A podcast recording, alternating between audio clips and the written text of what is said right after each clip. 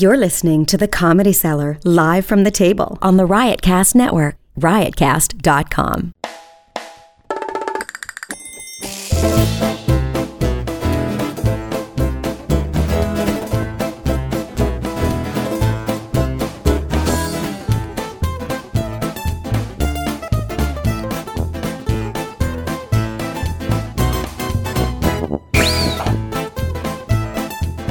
Good evening, ladies and gentlemen, and welcome to the Comedy Cellar Show here on Sirius XM Channel 99, the Comedy Channel. My name is Noam Dworman. Rada. I'm the owner of the Comedy Cellar, and I'm here at the back table with my partner and friend, and sometimes adversary, and uh, uh, my yang to my, no, my yeah, my, my yang to yang to my yin, whatever. Um, Mr. Dan Natterman. Hey, Dan. How do you do? And uh, we have with us today Alingon Mitra is a stand-up comic whose TV performances include The Colbert, Conan, and Last Comic Standing. His multiple writing credits for television include The Daily Show with Trevor Noah. He can be seen regularly at the Comedy Cellar. Hello. And he was on uh, a couple weeks ago with Neil Katyal, and uh, Quite a memorable appearance. he didn't get to speak uh, nearly enough. Well, that's when we did a very deep dive into the Mueller report, which both I was completely lost. Uh, Alingon was somewhat lost, and I assume the people listening at home were, were also fairly well lost. But They weren't. We got a lot of feedback. well, we, yeah, from the they, from the uh, five people that weren't lost. I knew exactly what was going on the entire time. Anyhow, You weren't even listening. And uh, our, our, our producer, Perry Ashenbund, is here. And you, you don't have any credits here. And well, Our first guest of honor, Matt Balaker, is a co- is it I pronounced last name correctly? That's correct. is a comic writer and former investment fund manager. How many, How much money did you uh, handle? Uh, at most about 55 million. Fifty-five million. Uh, he is the is it co-author. Balaker or Balaker? Balaker. did you hear what I said? He yeah, is the but co- you, how do you know? I asked him. He confirmed it. yeah. Uh, he, he is the co-author of Greg Giraldo, a comedian story, available now on Amazon, and that was a labor of love. So, Yes. what, what's your background with Giraldo? Were you friendly with him? Were you just a fan of his? I was a fan of, I met him like twice in California, and uh, I, I interned at Conan about 2000, and I started watching him uh, there and then here, but I, I didn't know him personally. So we you- should mention that Greg Giraldo was a a, a long-time uh, comedy cellar comedian and a great friend of the club and a friend, of, personal friend of Noam's and Estes, and and my father's. And your father, and and that he he passed away about. Has it been ten years Almost uh, 2010. of a uh, accidental overdose? I guess was the official. Um, A combination of uh, booze, coke, and oxy. okay, so we're just la- laying the background. For the, so, and so you were you were you were um, uh, uh, interning at Conan, and then you became an investment fund manager. Yeah, yeah. I, I- I was an econ major who and a comedy geek, and then I, I went back to Los Angeles and started performing, but I kept my day job. Did you go to business school? I'm interested in this. Uh, Eventually, yeah. Where'd you go to business school? I- uh, USC Marshall. All right. So Greg Giraldo went to Harvard Law School. So so what did you I've learn? heard of that. Uh, I don't- Did Elena, did, Lingon you, go to Harvard too? That's for undergrad, yeah. did did did, uh, did you know Giraldo at all? You're no, too young, right? No, no, no. Yeah, I, I saw him as a judge on Last Comic Standing, and I knew his work, but I never got to meet him personally. He was amazing, like just an amazing talent. If if uh, if he were alive and healthy, I'm sure he'd be hosting, you know, something like John Oliver's show or The Daily Show or something, Because something he was, like he was so prolific too. I feel like in this era when content is so much in demand, he'd be able to satisfy the crowds. you know? Yeah, he, he was a genuine intellect. So, what did you learn about Giraldo? Tell us, tell us, your, tell us some Giraldo stuff. Well, I, I learned that uh, he played guitar. He oh, we knew he- that. I didn't know. That. He- in the in Common Law, which was his short-lived sitcom on ABC, I believe it was. There's a scene in which he played guitar. I remember, and that that was you know. So you did your homework, and Well, no, he- I just remember seeing that episode.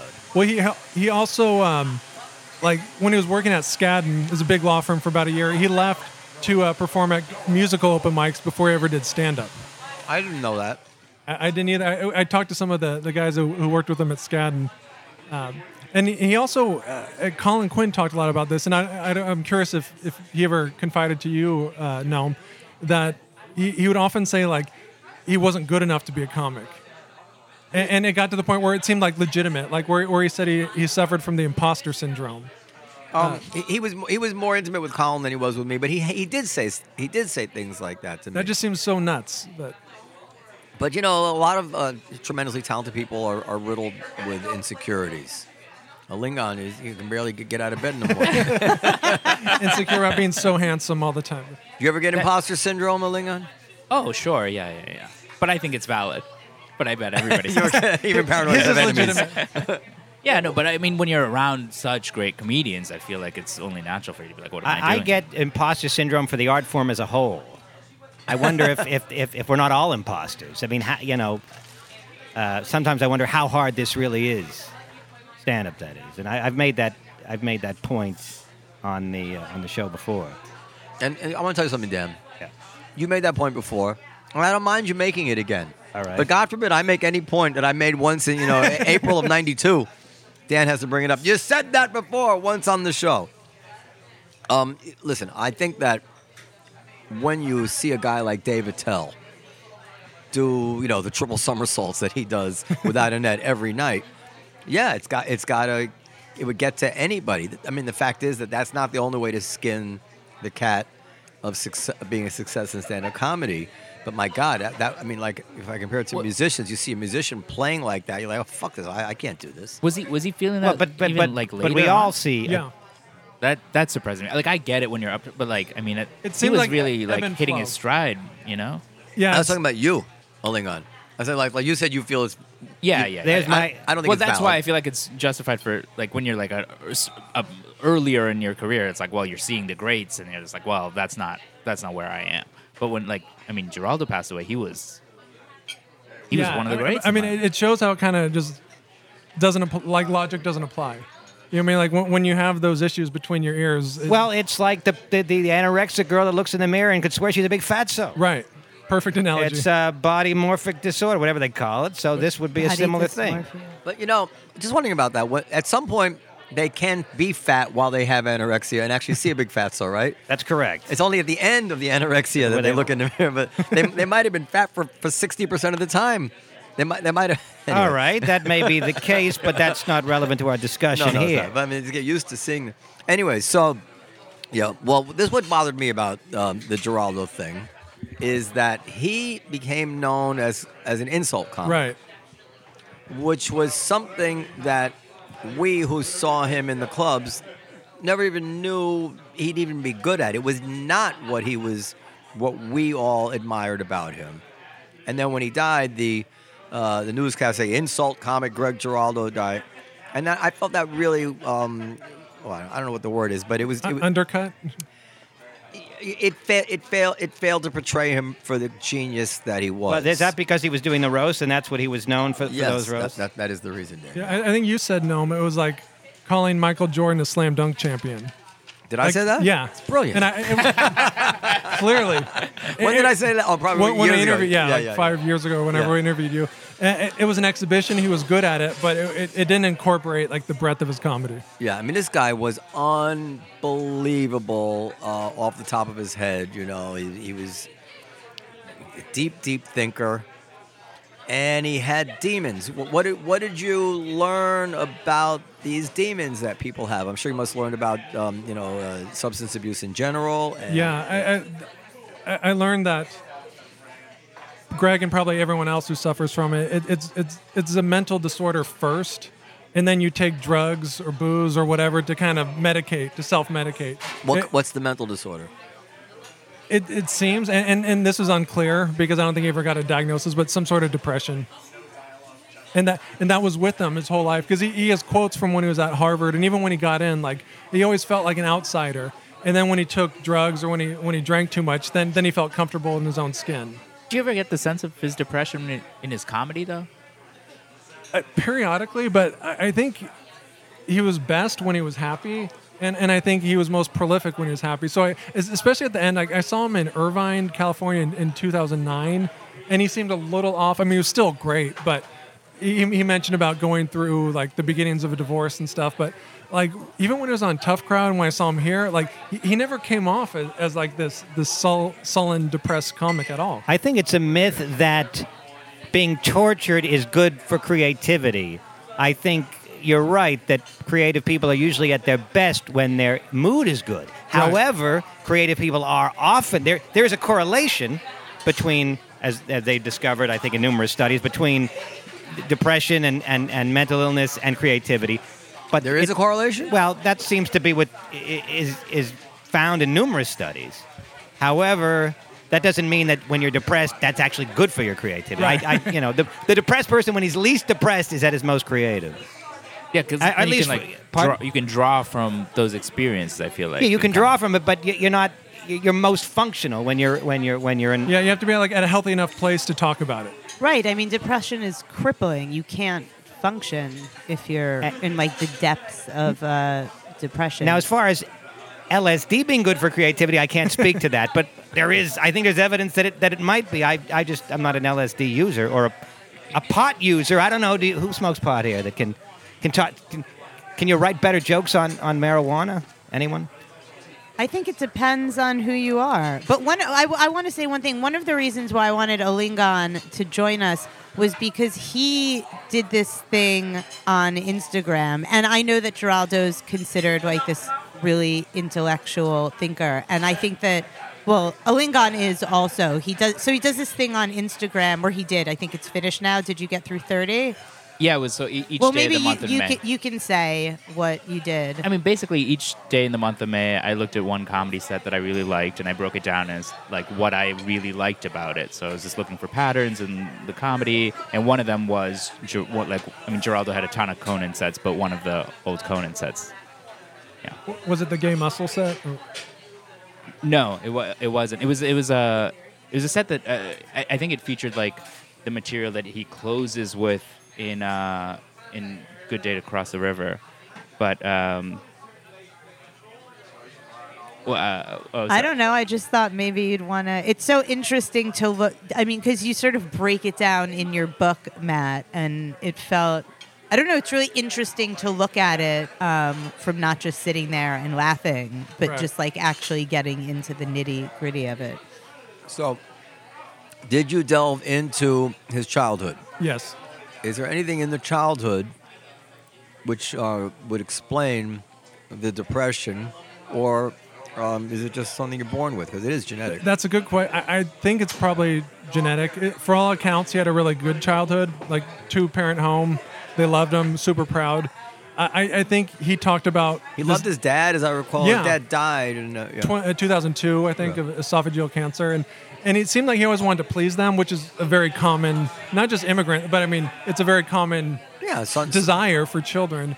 Um, but no, I, I it, it, it Well, how did you get this information on his childhood? Who did you interview? His mother? no. Uh, we interviewed uh, some of the sources don't want to say their name, but we interviewed family members. And, and people that knew him when he was young, and and Marianne, who we, is his wife of about ten years, uh, we interviewed her, and she gave us a lot of information. And yeah, and some of it, you know, you kind of have to piece it together. Obviously, couldn't interview him. Well, it's like detective work when you're you know writing a biography, uh, especially of a person It- it no longer is, yeah. here. So when when did the, he first show signs of depression? probably uh, uh, the, the as per his friends, I, I think around college, undergraduate, uh, because he he was a great student and he got into um, Harvard, but he felt like he, he he was dragged along by fate. Like he even said, like they just wanted a Hispanic, and so that that was kind of an example of like he. He, he had this depressive attitude about this wonderful accomplishment, you know, getting into Harvard Law. Is there? I mean, there, like a lot of comics have passed away. Your early. co-author is just Wayne Jones down. here, ladies and gentlemen. Is there? Is there a reason you picked Giraldo? Because I mean, there's uh so many comics who pass away early, and like, what was it about his material that you were like, oh, I gotta write about this? Good question. Uh, Yeah, it, it, it was partly about his material, but also he he passed away kind of before the advent of Twitter. I mean, it, it existed, but he he was of the generation where we didn't know a ton about him. And I thought he had this really fascinating story about giving up a uh, lucrative white collar law career to pursue stand up comedy. And, and, and I just wanted to learn more about it. If you had to write another biography, well, who would it be uh, of? And, no, and no, are you going to no be writing? Dworman. I'd love to do something on Would the Comedy really? Cellar. Uh, especially if it, uh, with, with Tyler Cowen. That would be a lot of, that'd be a lot of Tyler fun. Tyler Cowen would be great. Forgive me for eating. I didn't eat since breakfast. Um, I hopefully I'll die, you know, in, in some sort of dramatic way. Hopefully, and hopefully it'll be right when the book is coming out. You know, people. That would be that- good publicity, yeah. There was that Ed Koch. I always thought there was that Ed Koch documentary a few years ago. And Koch died like the weekend the show, the, the documentary dropped. Great for business. Oh, it's the best. I mean, they must have been just kicking their heels. I know you're not supposed to say that, but come on. Well, you, you had a story about your father when uh, when he and Greg got in a fight, an argument, and then the next day Greg wrote an apology letter. I gave you the letter, but I don't see it in the book. I don't remember getting the letter. I sent you asked me for the letter, and I sent it to you. For sure. Well, maybe in the next edition we can put. I, I, I apologize. I, I, I don't remember getting it, and I, I. Absolutely. But now there's more of an air of mystery. Like, what what did he say? Could do you, do you recall like what, what it said? Or, I, I could probably, if you guys would talk, I could probably, I, I might, I might have the email. So you go ahead. You go, you talk, and I'll, I'll try to find it. so Harvard, what was that like? You're talking to Alingon? Either Well, one. Yeah, Lingon, did you feel any? Uh, I don't think Indians get a uh, a break at Harvard. Like you, you were A saying, break? Giraldo felt like he only got into Harvard because he was Hispanic. They needed Hispanic. Right. I don't know if uh, if if you had any of those feelings. Although I don't know that Indians get uh, any kind of a uh, No, I a think break I- at Harvard. No, I think I think it's It might be it's the just as hard, opposite. if not harder. Yeah, you know, yeah, because yeah. there's so many of them. Considered But- Asian, I guess, but yeah, we're cons- uh, yeah. I mean, India is part of Asia, so it makes Well, sense. Noam's made that point, by the way. On you know, we get into a lot of politically incorrect stuff here on the show, and Noam's made the point that affirmative action is is damaging to those who belong there and, and, and are perceived as, as not belonging because or or. Well, I repeated that point. I mean, that point's been made by many people.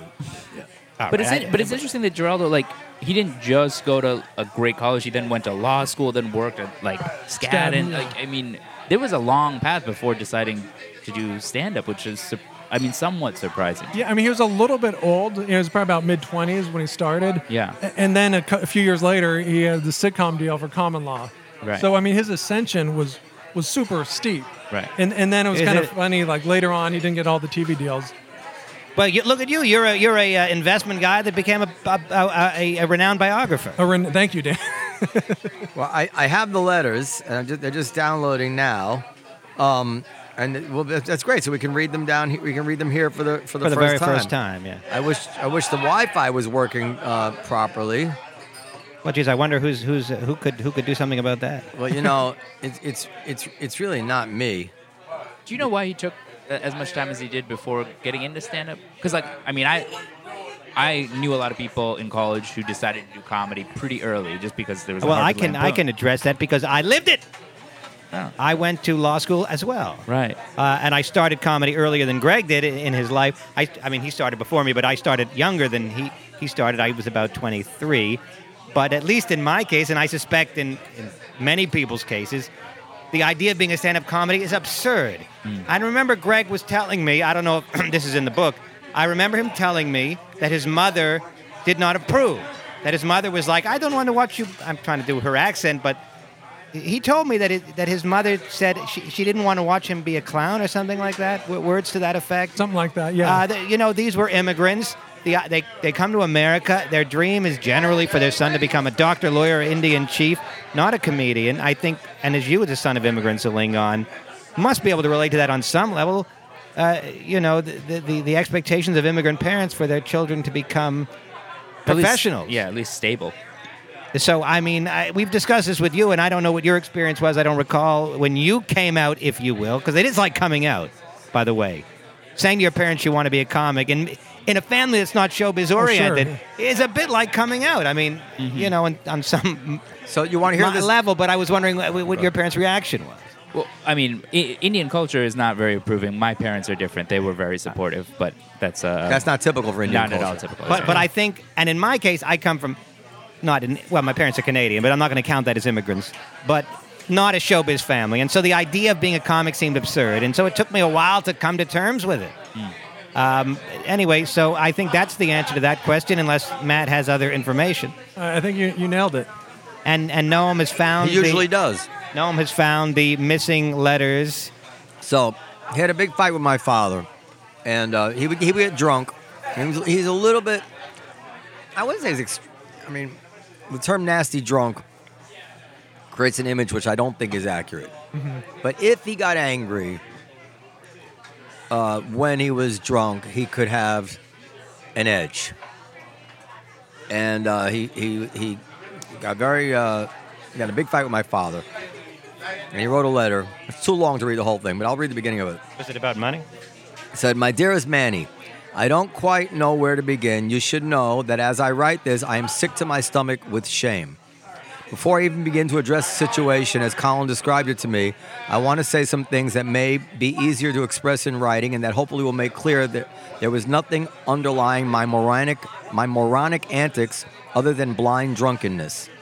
First of all, Manny, you should know how incredibly highly I think of you. Our relationship has become, quite honestly, one of the most important in my life. You are one of the most interesting, intelligent, and funny guys I've ever known. The friendship and support, inspiration, generosity you've shown me has affected me more deeply than you might even imagine. Obviously, you know how much I like, admire, and respect you, and it, goes on. Um, I don't want to read the whole thing, but I can. I'll, I'll, I'll skip to the ending.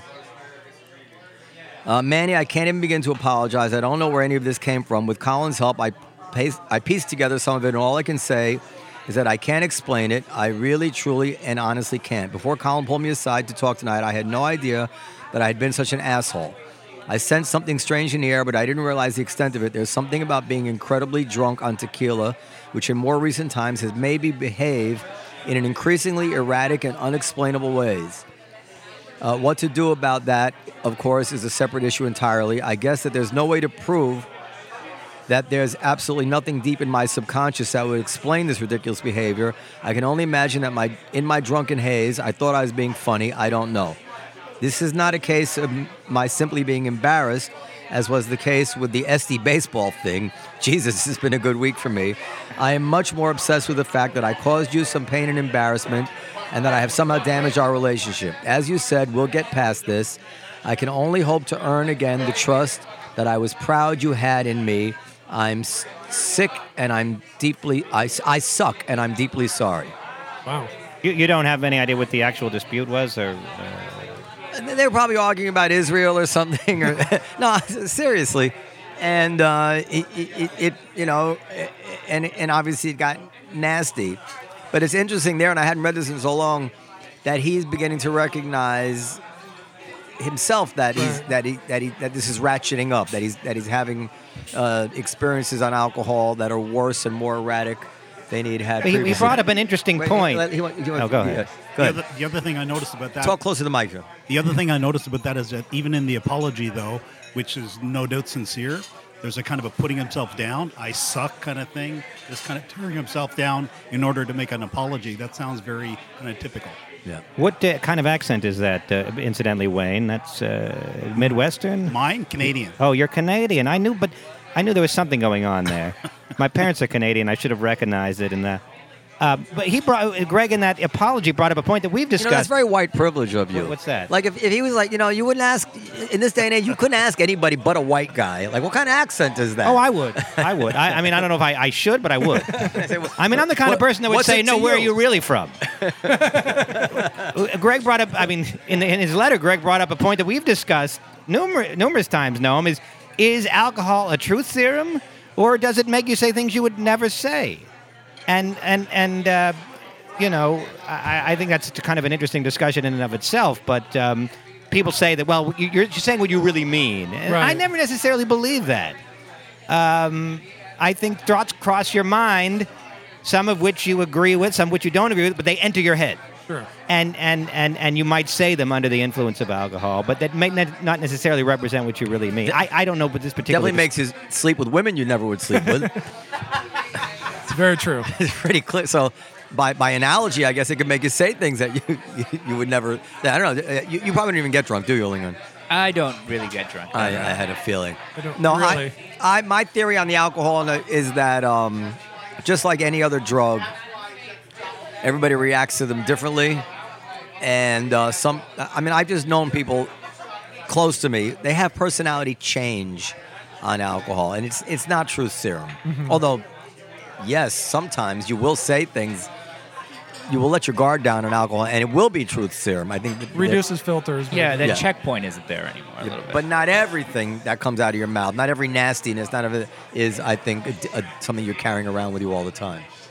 I, th- I think the other way to look at it, though, is that, like, it, in a regular life, if you're being totally honest with every person you dealt with, you'd never have any relationships with anyone. So maybe alcohol sort of brings all that away and you are completely honest. Robert What- what- and, and, and Keith, you know, we're, th- these are the guys who wrote the book on Giraldo. And we're, we're, we're, gonna, we're gonna wrap it up. We're gonna wrap it up soon. But I, want- yeah, maybe you want to say something about Giraldo. This is Robert Kelly. You, you guys were close friends. Never liked him. Overrated.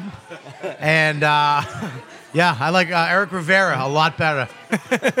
Uh, no, no. Uh, I mean, he's the best. You know what sucks is that um, as I got older and as I became a father and a husband and stuff, now I listen to his stuff and it's just it resonates so more, much more with me now as opposed to being some young punk from Boston coming here. Now I listen to his stuff and and hear how just amazing his comedy was. You know, it comes on rotation every once in a while in my car, and it's like, fuck, he's just amazing.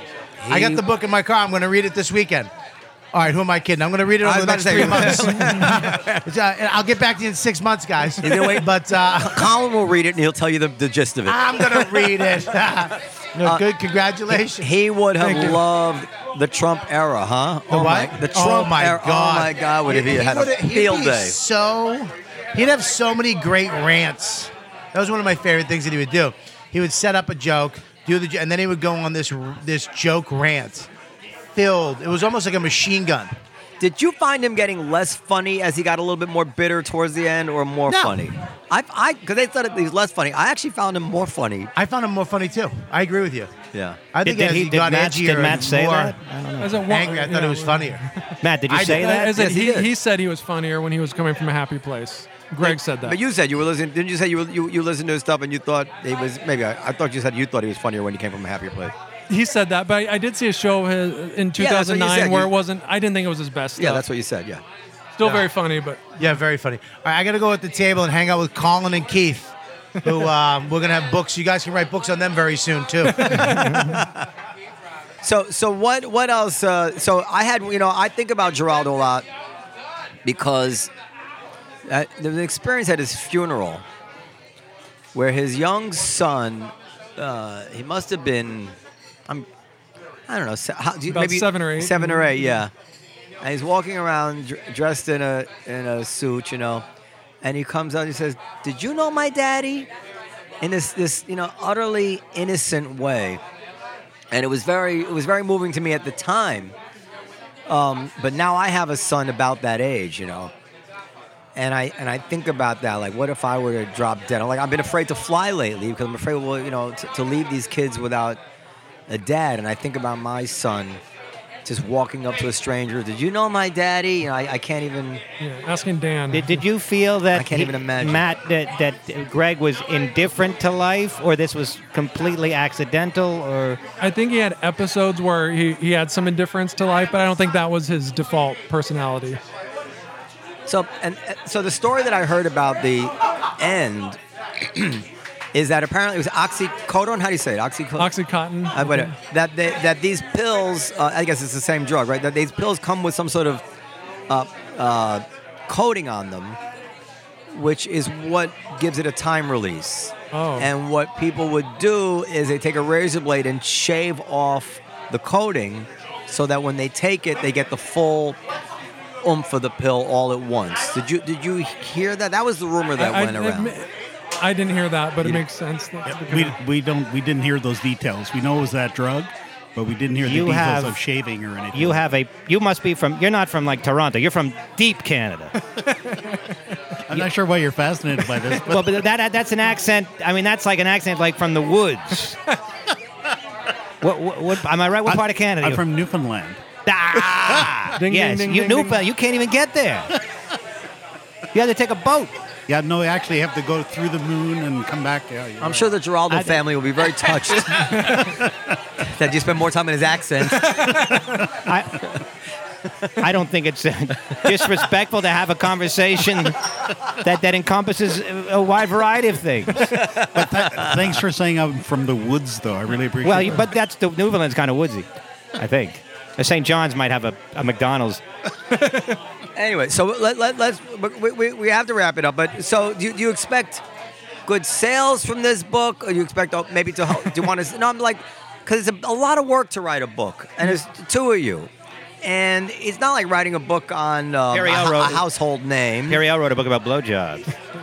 Uh, she wrote the book on book. Uh, No, um, it's not like uh, he's, he's a household name that you Right. expect to end, um, but it, took a couple years out of your lives. So Almost five years, yeah. right. So what what's the what's the calculus there?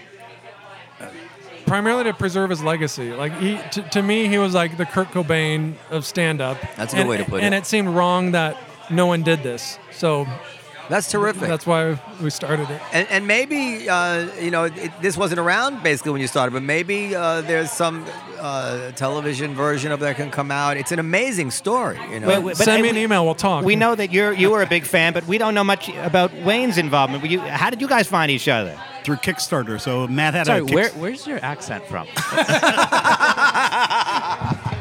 I'm from southern India. Southern India. no, I, uh, Matt had a Kickstarter campaign where he's trying to raise funds to, you know, you need money to sort of put this together.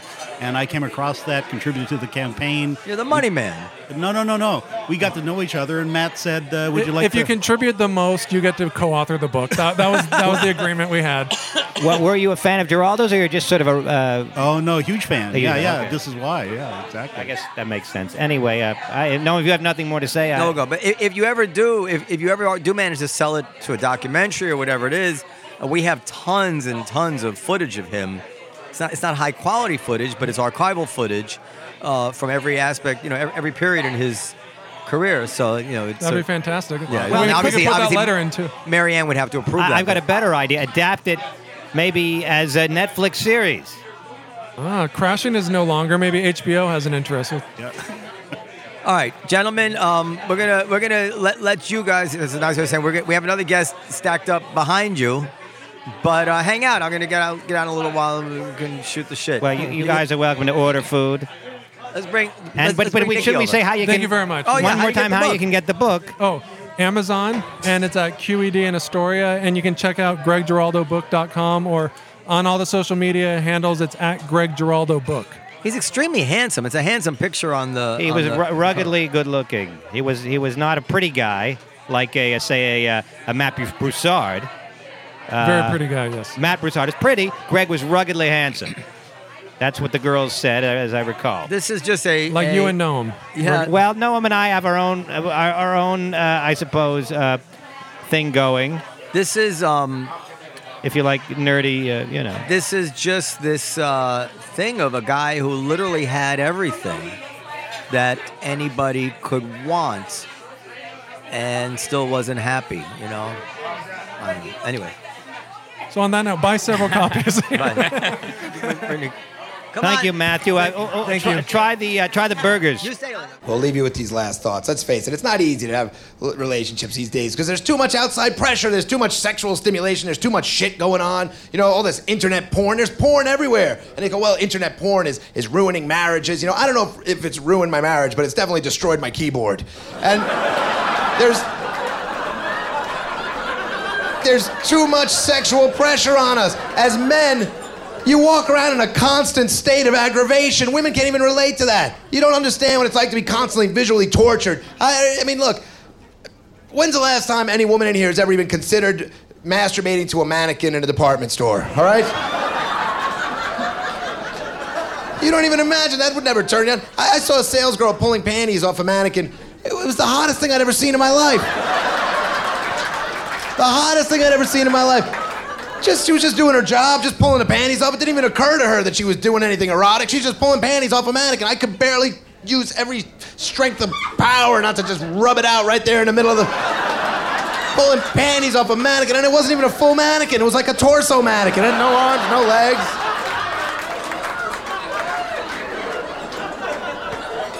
And the jeans, how much lower are these jeans gonna go? You can't, it's just fucking craziness people, they're cut mid vagina. I mean, you see these girls walk around in clit huggers. You're literally, they're, they're like clit hugger jeans, you know? You see them in the store like, Mayor, do these jeans make my clit look fat? I got a really big date. I need my, I need my clit to look really, really good. Is that too much clit or? I... You know, the gyms, they got those leg contraptions, that machine. You're like, fuck, you're not supposed to be turned on by that, you know? I was in the gym a while back. This girl's like, "Hey, do I know you from someplace?" You know what? You might, but can we talk after you're done with the twat spreader? Because uh, you know it's a little distracting. I do about four push-ups a year. I'm having a hard enough time not passing out without speaking directly into your gaping vagina. And uh, the cleavage. I was in Vegas. I saw this woman. She had glitter on her chest, glitter, and she catches me glancing over. I'm not even trying to look. I just kind of glance over. She's like, ah. you put shiny shit on your tits. What did you think was to happen? Were you hoping to divert attention? Was that a diversionary tactic? You know, Wait, why don't you hire a marching band to walk around you with neon titty signs? What are you looking at? What are you looking at? Ah, ah, ah. What is your problem? What is your fucking problem, pervert? Ah, what are you, you're such a. Uh, uh, look me in the eye. Look me in the eye. And this friend of mine told me, she goes, I dress this way to attract a guy, but I want to attract the right guy. I don't want to attract every slob on the street. Well, that's how cleavage works. It's not, it's not a smart bomb. It's not a laser guided weapon. You might hit your target. There's also going to be a lot of collateral damage. That's just the way it goes. You might hit the guy in the Porsche. You're also to hit the guy with one tooth whacking off on the bus, and you really got to accept it. You got to just be happy you have that kind of power over men. There's nothing I can do to have that power over women. I can't walk around my balls all pressed together. Hello, girls. Hello.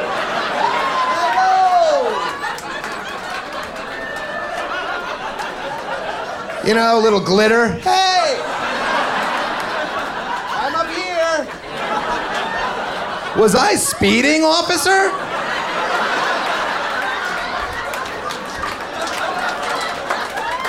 Thank you very much, everybody. Take it easy. Thanks a lot.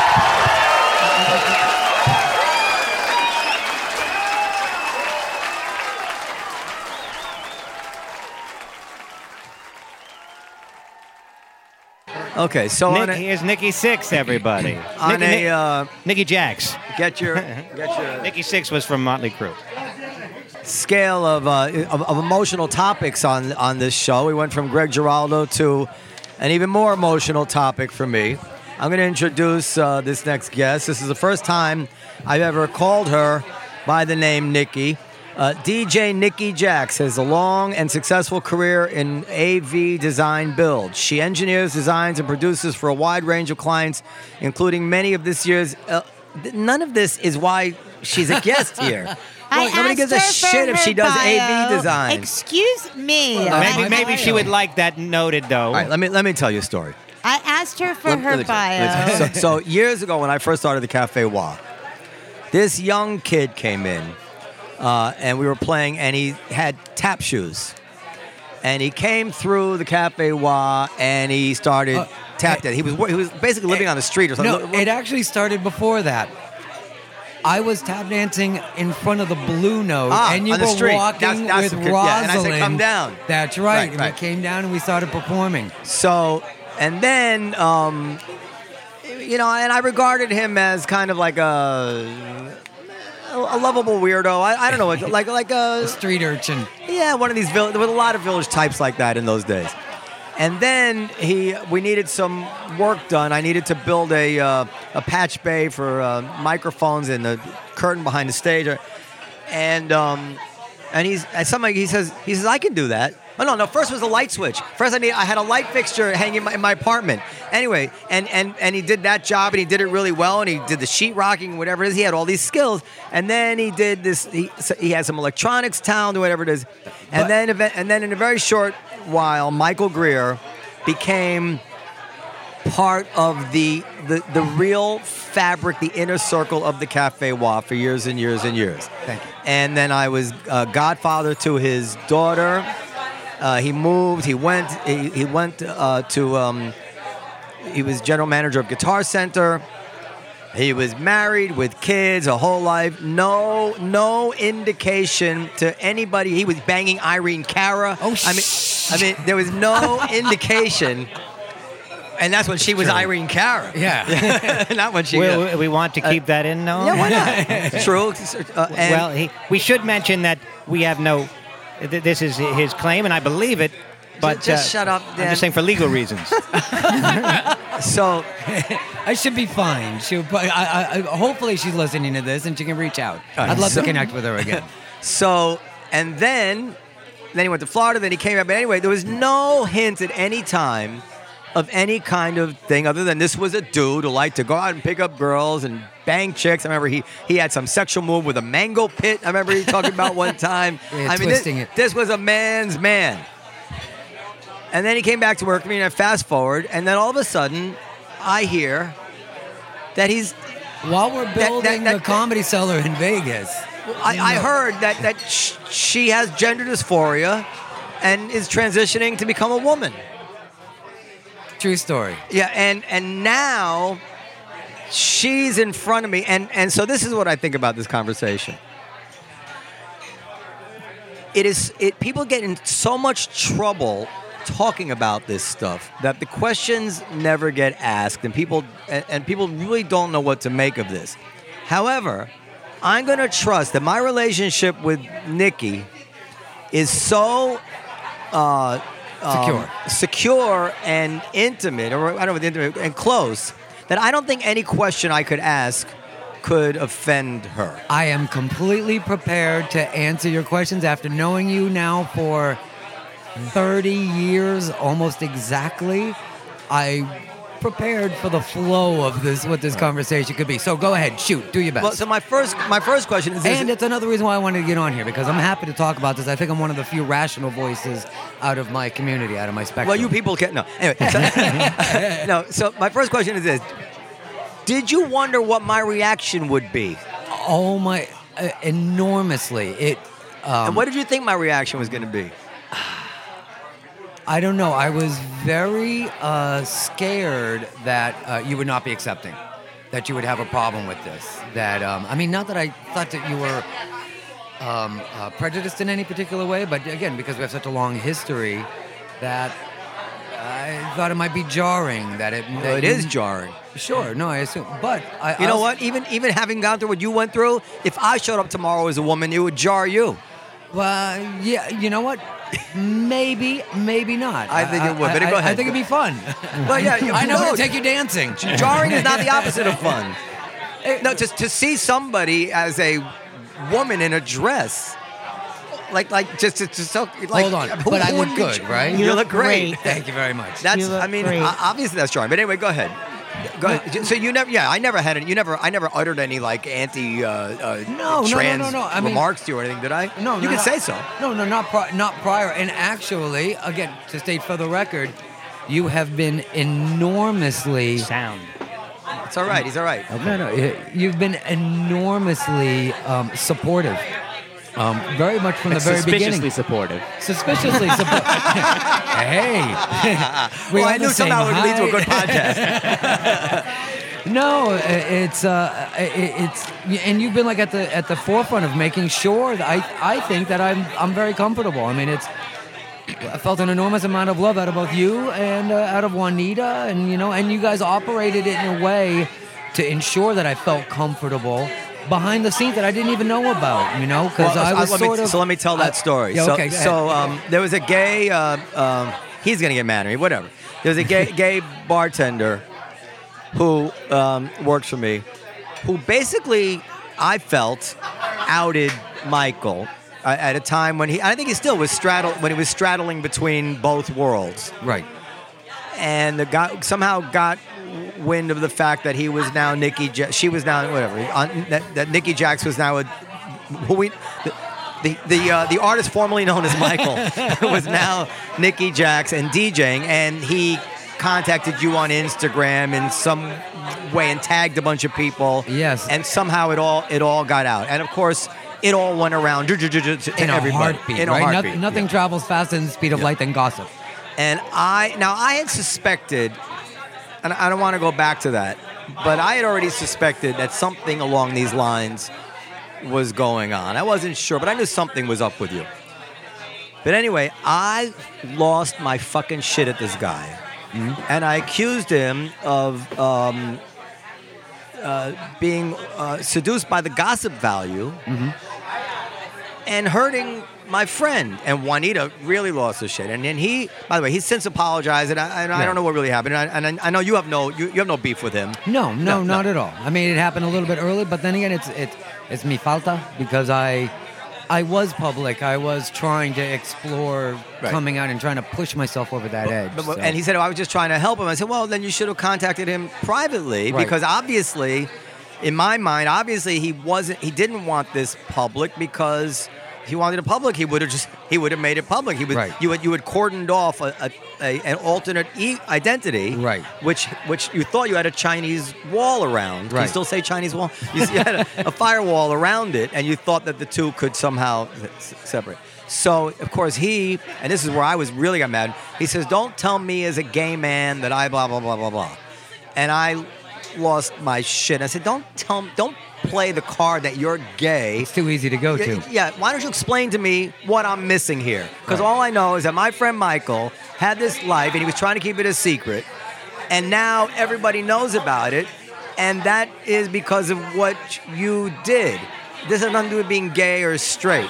So, so I guess that's what you're referring to. That you, you Right. heard that I, I, Right. I got so And- and that was a- and then I never mentioned to you even that I knew about it. Until way after the fact, which I think is. I didn't want to embarrass you. Well, it's very chivalric of you to, you know. You, Nikki, you, the other day um, I saw you here for the first time as Mm-hmm. Right. Nikki Jax. Correct. And you said, "Hey," and you just said to me, "Hey, Dan," and and and you, didn't say, "Hey, girl." well, well, well, did you forget that you're now Nikki Jax? Or I mean, in other words, you just went up to me and said, "Hey, Dan." Now I happen to have heard that you were now Nikki Jackson, and but even then, it took me a second to know who you were. Well, okay, so I don't think I've come to grips with the fact of how much I look different. Maybe right? I I mean, I still think that I'm identif- easily identifiable, especially if you if you know me. So, uh, Michael, my old friend has tits now, okay? and they're real. my, my, my, my friend has tits. Well, it took me a second or two to Real process who you were. Well, uh, I, I apologize for that. no apology necessary. I'm just wondering if you realized No, you that, know it, that it- you're a different person now. No, you know, so uh, to talk about transgender issue, you know, there's some people whose transgender identity is like first and foremost, and they wave it like a flag, right? For me, it's um, I've had to really think about it and process it and make sure that it's secondary to who I am. You know, I think of myself really in terms of my career, my work, you know, what I'm able to provide, and my sexual identity should be second. It's not like you walk around thinking, you know, walking up to everybody and saying, I'm a straight man, I'm a straight person, or I'm a, you know. a- Well, what I've worked for many, many years um, with many different people in the trans world and LGBT world. I mean, for probably Stop probably showing off. Just no, get no, to it. Go I ahead. think- Nobody no, cares I about your think- resume. Go ahead. I think it's important. I think it's important. I mean, but Alingon went to Harvard. That's fucking relevant. Um, and I've heard a lot of trans people. Why are you lashing out at No, him? no, I was, it was relevant I've that heard- discussion. Have you have you have, have you learned any of those like real authentic uh, female qualities that she just exhibited yet, Michael? Or are you still? I, I'm, I'm in school are, right are now. you lashing out I've at men heard- emotionally? I have heard a lot of trans people articulate that they've always felt this way. I mean, this is to Dan's point. So, Right. so it's really just started with that. everybody. Ar- it's really everybody around them who's like sort of surprised or catching up. All right, Like, so let, let's Right. start there. Look, I just have a quick didn't- you told- question. wait, wait. You told me you didn't always feel this way. No, you know, I, I didn't realize that I had this. You know, I didn't realize what I had was actually gender dysphoria, that I had all these tendencies until I started to look back and I started to realize, oh my goodness, I actually, I, I really did. I had all these markers. Give me give me an example. Some of the markers. Um, anal sex. We can go straight there. I always enjoyed With, a- it. with a dude, Never with a dude until I started to right? But transition. so what was the marker? You like you like penetrating a woman in the anus? and that's not a receiving. marker. And receiving. Receiving what with like a Uh, they call that like- uh, pegging. Yeah, well, pe- yes, the, the pegging, but you know, I enjoyed receiving anal sex using uh, any number of instruments or anything that vibrated. But aren't we didn't. talking about two different things? We're talking about your gender identity. Okay. And we're talking about your sexuality. Whoa, whoa, whoa, whoa, Let, him, let him No, no, explain. let, so her, let her. Uh, you know, I'm Michael, uh, Nikki. First of all, you should go by Mickey. I told you, Mickey, because that way. But uh, I'm not going to get it right. It's, No, no. it's impossible. Okay. Un- unless I hesitate in speaking, I'm just. It's not going to come to me, Nikki, on the tip of my tongue. Okay, so that's another part of one of the things. And you know it's I- not in disrespect. No, Yeah. no, no, not at all. And it's one of the things I, I, I like to discuss and I like to explain to people because this whole pronoun thing is like a big thing, right? But for some reason, for me, it's not. And I think it's because I realize that other people need to process this. They, it, it, I can't expect that other people will be able to easily change gears and call me. Look, you know, we, we had a mutual friend, Peter Quigley. Right. It took me six years to start calling him Raj. Oh yeah, right. I mean, and that was hard enough. And that was another man's name. No, you know? yeah, Once you get a, Yeah. like a verbal, you Well, I know, think change I think Cassius think Clay said it best. I think Cassius Clay said it, but that's a joke because he like a changed his name. No, he changed his name to Muhammad Ali, and I still can't get Lou it. Alcindor. So go No, ahead. the So- pro- the- so- the thing so- is- wait, wait, wait, wait, wait. Just, just hold on. Let's just take this train of thought here. But I'm not big on gender pronouns. I mean, you can if you s- Yeah, screw up, I don't care. we're jumping all over. So you liked um, penetrating in the ass. Mm-hmm. Now I don't, I don't know that that's a marker of any kind of Okay. gender dysphoria. There's a not- lot of guys like All that. right, that's the first one that that I thought of. The second one was Did you prefer that it was like uh, shaped as a penis as opposed to just a finger, or like was there something about having it look male? Well, there's a which reason. excited you. Well, uh, yes. Okay. Yeah, uh, and also didn't not that it looked like a penis, but rather that it felt like a penis. Right. So uh, then there's also uh, women's clothing. Right. Um, always enjoyed wearing women's clothing underneath an exterior of like blue jeans and and more more male. While uh, you were garb. working for me down there, you were wearing ladies ladies panties. I had a whole suitcase. Is that true? Yes. So how could you not have known you had uh, that you? Because you know what, this like really wasn't an option, right? I, I, I There, didn't you didn't see it. You didn't even know that you no, could. but when I when I first saw her in Vegas, I said, "Did you always feel this way?" You're like, "No, I didn't." well, Did you I- forget that you that you were wearing Okay, so it's panties? all part of a transition process, right? Is also starting to go back and say, oh, wearing women's clothes. Maybe you just didn't want to tell me you always felt that way. No, no, no, no. Well, you know what? I think it, it, it it's.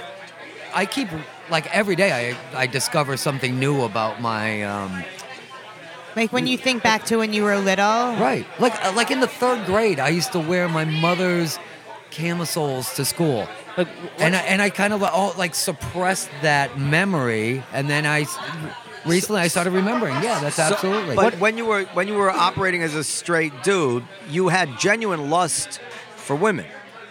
Or no? Yes. But Oh, yes. sexual desire has nothing to do with gender identity. No, let's not get. We all know this. You're, you're showing off. You just no, I'm, not. saying You just said you had. Uh, you know, you're really upsetting me. This was, let me make let me spell my point out. What I'm sure Okay. the listeners already understood. He's talking about getting turned on by by having sex, by imagining he's having being penetrated by a man. Right. So I'm asking him a natural question, but you also at the same time had a genuine attraction for the women you were going out with. Yes. Oh so, yeah, yeah so there's some- absolutely. so, so you call that you're bisexual in a way.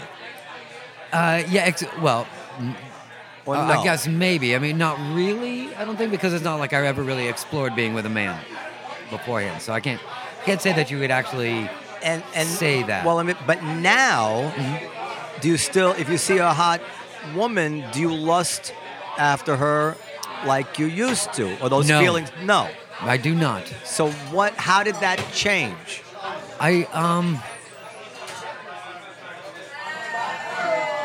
I'll say that uh, you know I I'm, I'm really not. In some ways, in, in some ways, maybe it was uh, pornography, right? Um, you could talk to a lot of trans uh, women who will talk about, and I felt the same way too. That I'd watch pornography, and I always wanted to be the woman. I always wanted to be in that position. Um, and shoot, pornography has been around for now for decades and decades. So I think possibly that helped me along. Um, I really started to, I, I don't know really when I started to lose interest in women.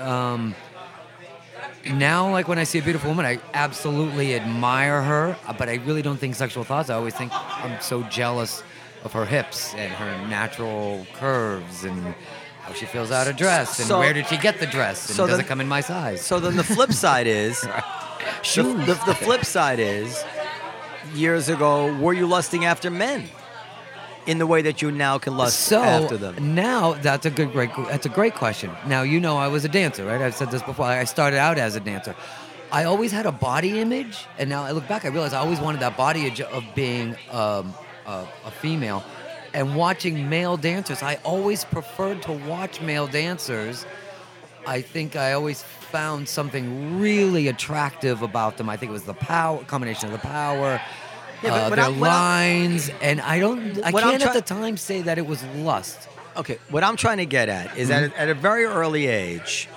like I can remember watching Captain Kirk make out with a hot alien. Right. And then if I would masturbate, it wasn't a toss up which character I was masturbate about. It was it was deep within me. It was the hot alien chick that I was thinking about, even though Captain Kirk was clearly a, a very attractive man. Right. um, With or without the garter. and that that didn't that wasn't created in me. It wasn't socialized into me. It was always always there. What you're describing is a change of what it, it, it was women that you would close your eyes and think about sexually. I'm asking you. And then at some point it stopped being women and it became men. No, I, um, yes. And, So- and, and it was never both. I think when I was younger, Yeah. um, I think I had those urges, and I repressed them. Did you have a family that would have disapproved of that kind of thing? I Your mother wouldn't have, right? Your mother's pretty easygoing. No, I, I think no, I think you're right. I think my mother and my father w- would probably have been okay. I mean, they were very supportive of me being in uh, in the dance world, right? They, they No, it's not the same thing, but yeah, go ahead. Oh, there was a, there was a lot of gays. Yeah, but I mean, to- to- but, but like in nowhere in the spectrum of my life would they have thought that I would be that I would be transitioning, that I had some deep-seated gender dysphoria. I always felt, and I also always felt, going back, and now I look at it, is like actively trying to adopt the role of a of a male dude, right? Like Yeah, I you would do. You would take pictures looking like Jimmy Dean, J- James yeah, Dean, and uh, yeah. And I would like read. I would like force myself to read sports that I really didn't care about, just so I could talk with the guys. Well, I've done that. Well, I mean, I never cared about baseball, but you had to with that, you know. But, but you understand. So I mean, you understand. I mean, I like baseball too, and sometimes I enjoy the stats. But it's like uh, this. Is No, I never enjoyed this stuff. Uh, uh, but this is not like in any way. Like I, I I have a hard time sitting down and watching sports. But I always felt that it was like a costume I had to wear. Right. I, I always thought like wearing the, the leather jackets and wearing the ripped jeans and the and the boots and you know you had to act tough. What I'm- I, I felt that was an act that I had to put on. I thought that was a. I, I realized now when I look back, it was a gender role. In some ways, in the way in which I have to adopt a certain look right now to be in my current gender role. Yeah, It's what you seem to be, you know, I discussed this with Perry out before the show. You, you're not, when I think of, of, of transgenders and, and what we see on TV, and for example, that young lady that has a show on the Learning Channel, uh, what's her name? Oh. Jazz Jennings. Jazz Yeah, yeah, Jennings. she's awesome. Somebody that from day one, it was clear there was no ambiguity. You survived your childhood Right. as, a, as a boy in a way that I don't know that Jazz Jennings could have. And I hear a lot of uh, good point. transgender people saying they're just, they look at them and they're horrified. They cannot spend a day in this male body. You spent 30 years in a male body. 50. 50 years in a male body. And correct me if I'm wrong, you functioned okay, or, or maybe you didn't. But it seems like you're not, it seems like there might be a continuum of, of levels of dysphoria. Oh, absolutely, absolutely. In fact, there's like sort of a whole group of us that have transitioned transitioned much later in life.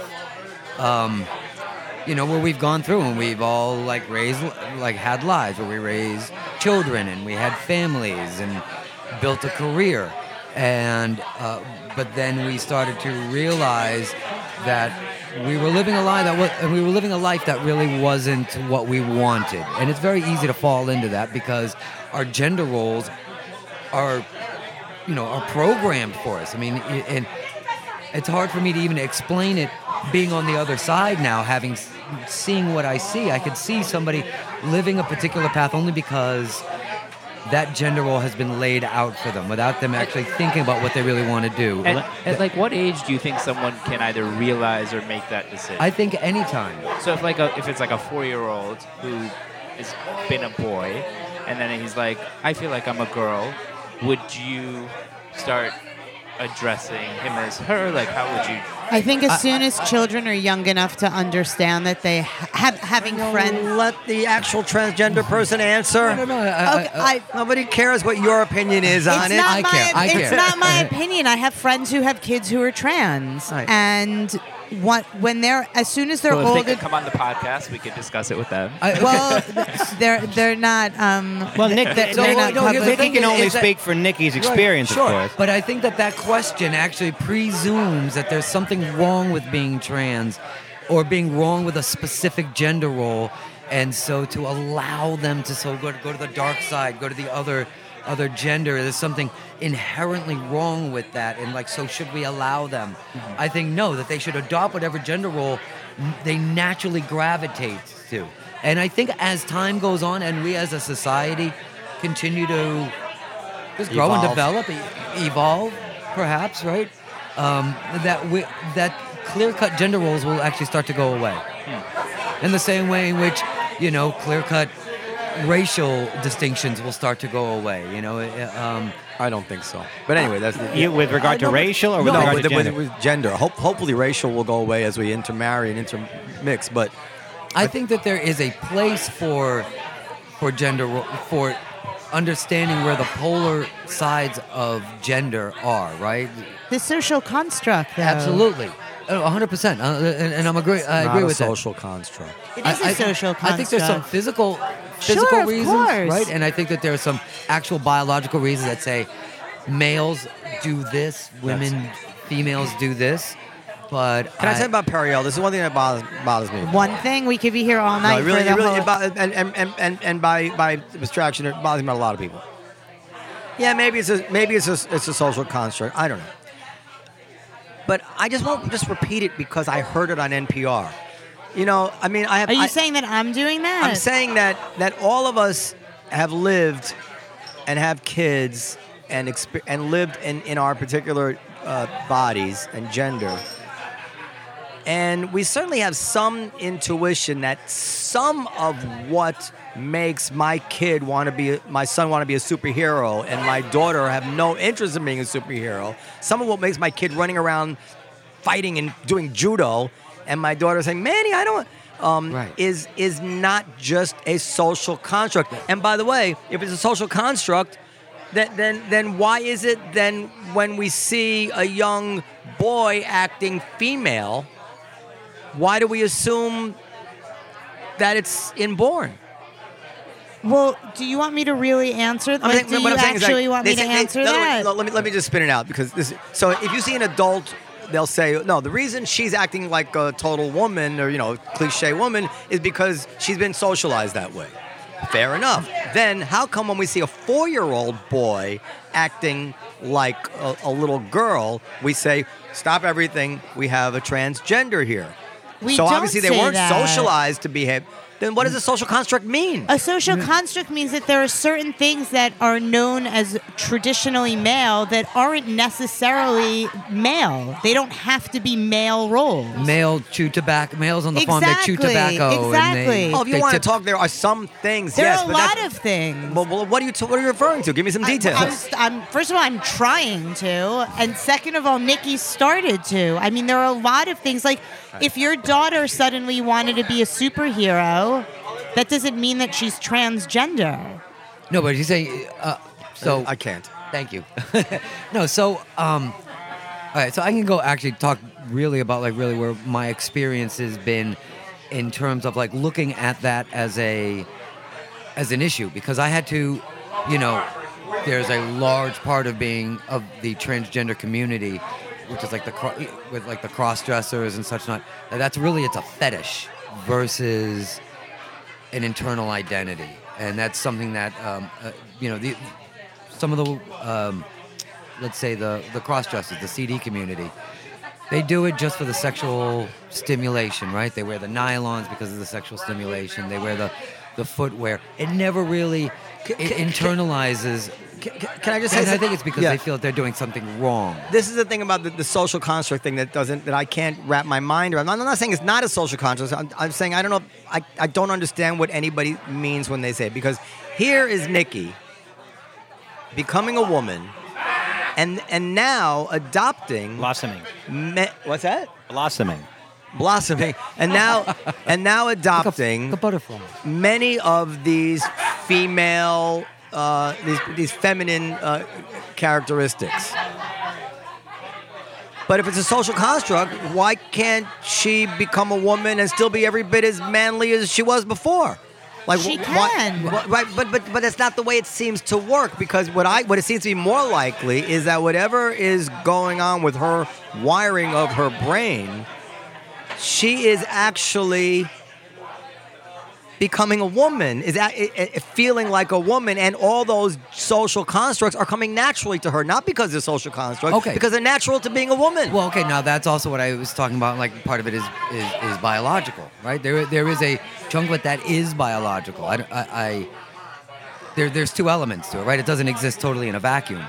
So um, you know, there there's uh, physicality. There's choices of speech. There's having to smile all the time. There's crying like a bitch. are you crying more now Uh, yes, like I, it's, uh, well i do too so don't worry about it and i like it in the ass so we may have to talk I think my shoes will fit.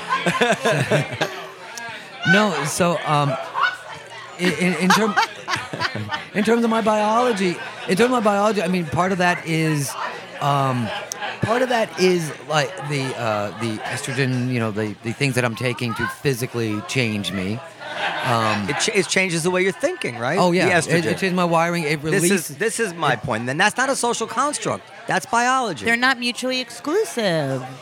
Well, they're not. they I'm not saying they're mutually exclusive, but all the, the important part is in the biology.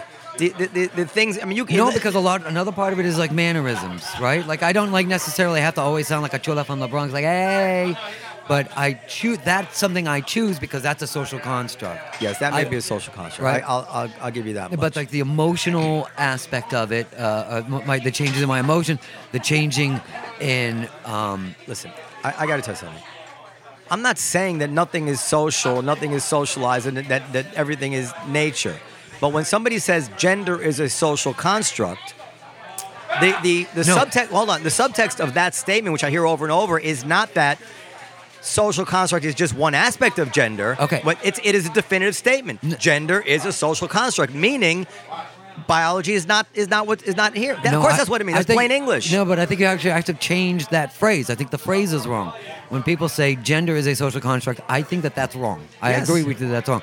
But gender roles are definitely a social construct. Gender roles have a have a social component to them. That's right, and that's where if people people are missaying the statement. On the other hand, every animal in the animal kingdom has roles for the female and male of its species, yeah. and it's outlandish to think that humans No, don't as well. There are many animals that switch sexes. There's there's frogs that that switch sexes on a dime. They There's may switch fish that do it all the time. But they but they there are. Well, if they there are switching, it's not because of the frog community. there are the green waving the green Yeah, flag. that's biological. The switching is biological, in other words. Yes, oh, it's all biological. Yeah, Look, you're right.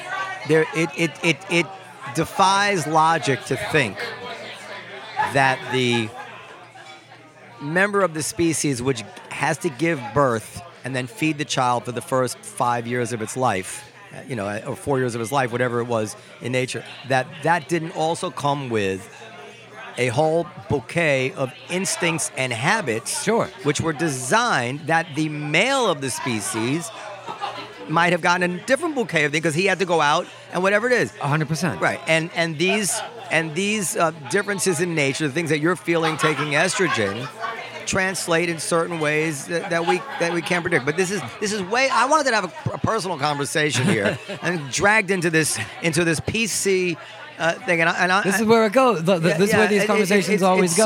So it's so, and and I find it kind of uninteresting. So this is what I want to ask. You were you were Hey. Steve, that's outside Oh. Steve. That just Get uh, out of he's here. listening. Hey. You were. Um, He's cute. No, let him stay. you, uh, oh my God. Superman.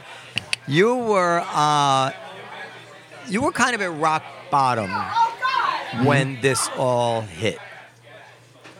Yeah, in, in a few, in many ways. Yeah, and um, both in your relationship with me at work, and can, I don't know what I can and can't say. We can always cut it out.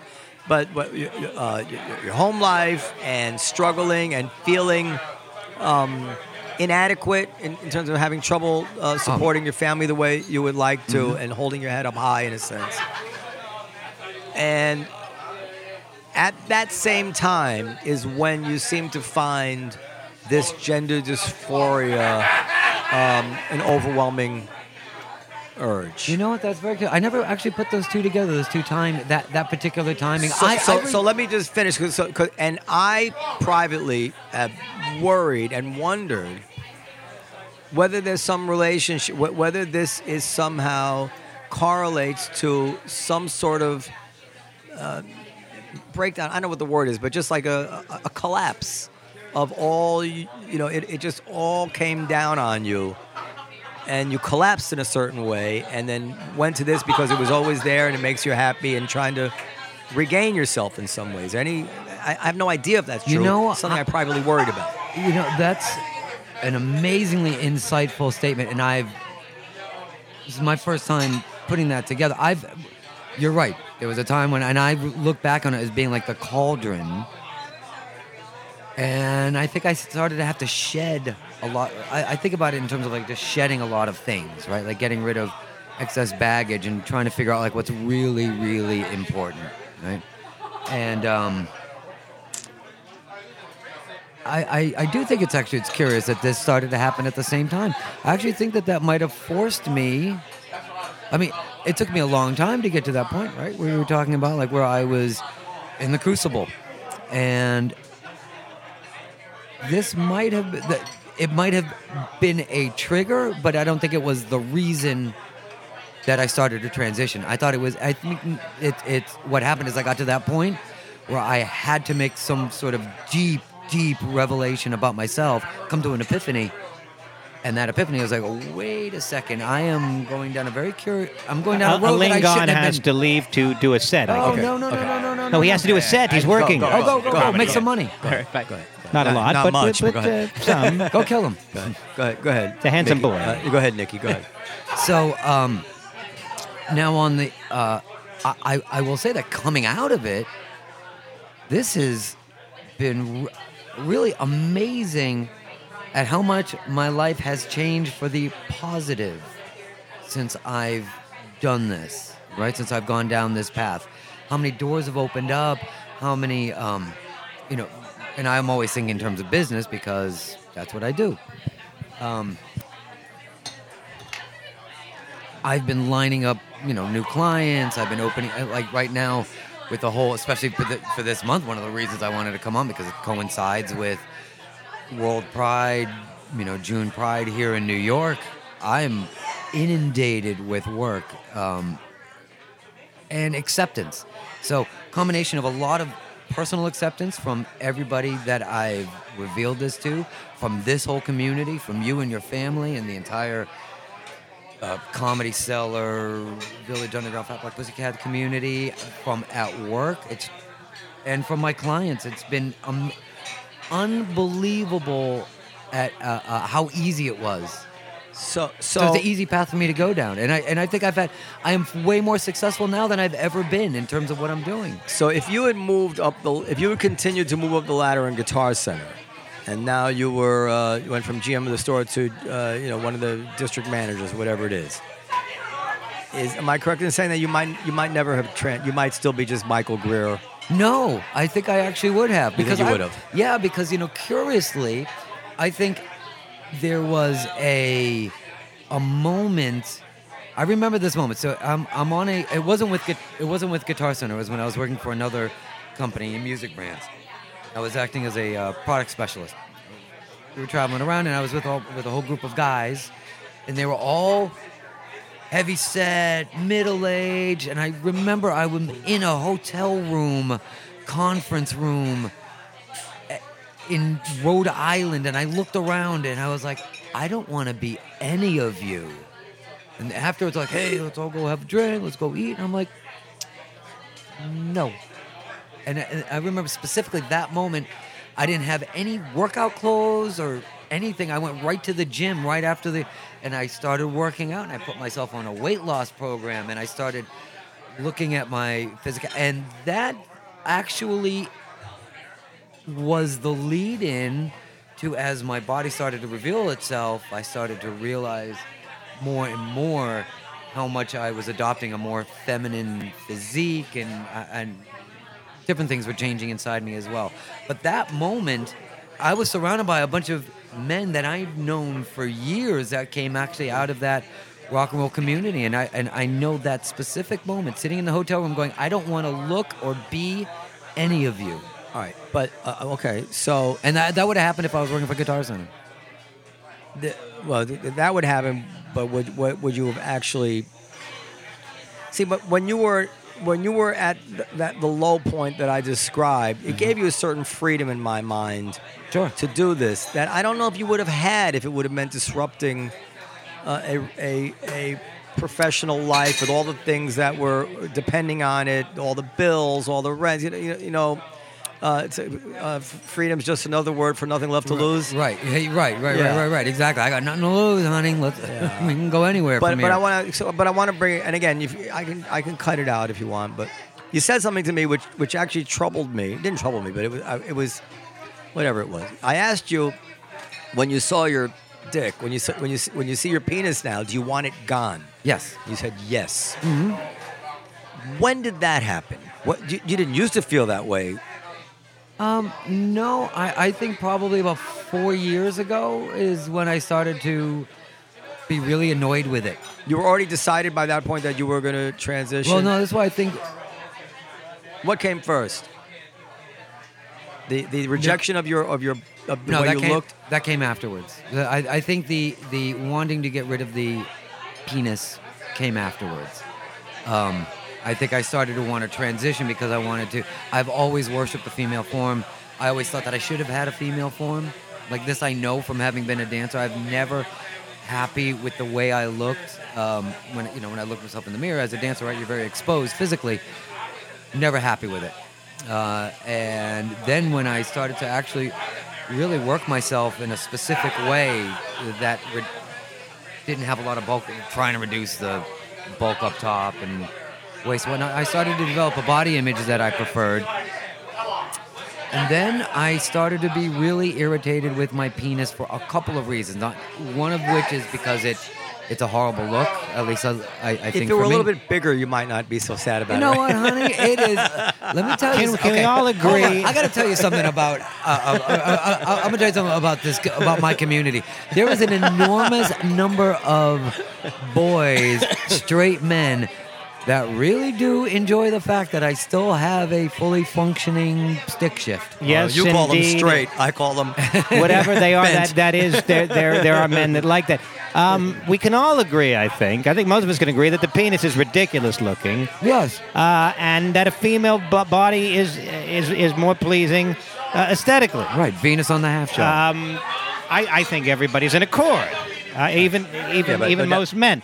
Uh, obviously, from that to wanting your penis gone is a big, big, big difference. But Well- but but but I agree with you. Penis is, is a bizarre looking. It's a thing. weird, absolutely weird looking thing. The other thing that, one reason why I would like it gone is because it, it's, it was not as much anymore, but it was always really annoying and wanting to like make its presence known.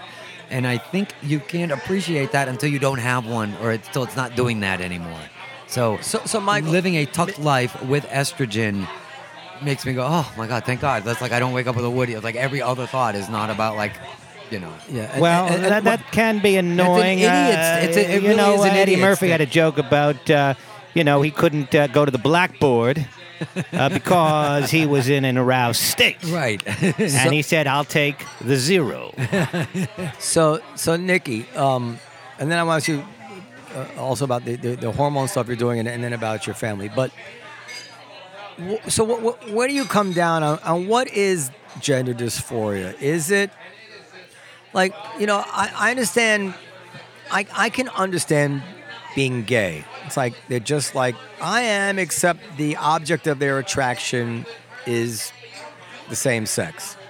So it's it's like a, just a it's just a one for one switch out.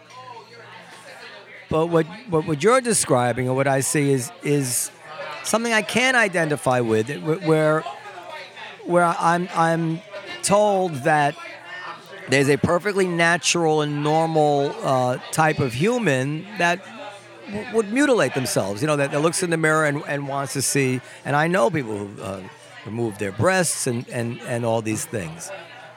And um, and this is where it gets tricky to talk about because you know this, but the listeners might know. Like, I want everybody ought to want anybody to be happy. Right. Yeah, and, and the uh, the uh, whatever the word is, the, the origin of this and how you would classify it, it has nothing to do with how you think somebody should be treated or how what, they you know. It, to me, to me, there's one nothing to do with the other. But I wonder if if you are confident that this is perfectly normal in the way that being gay is normal, or do you have, do you have any fear that this is this is somehow a, a, a PTSD from a traumatic thing? Like, what, what, how do how do you see it? No.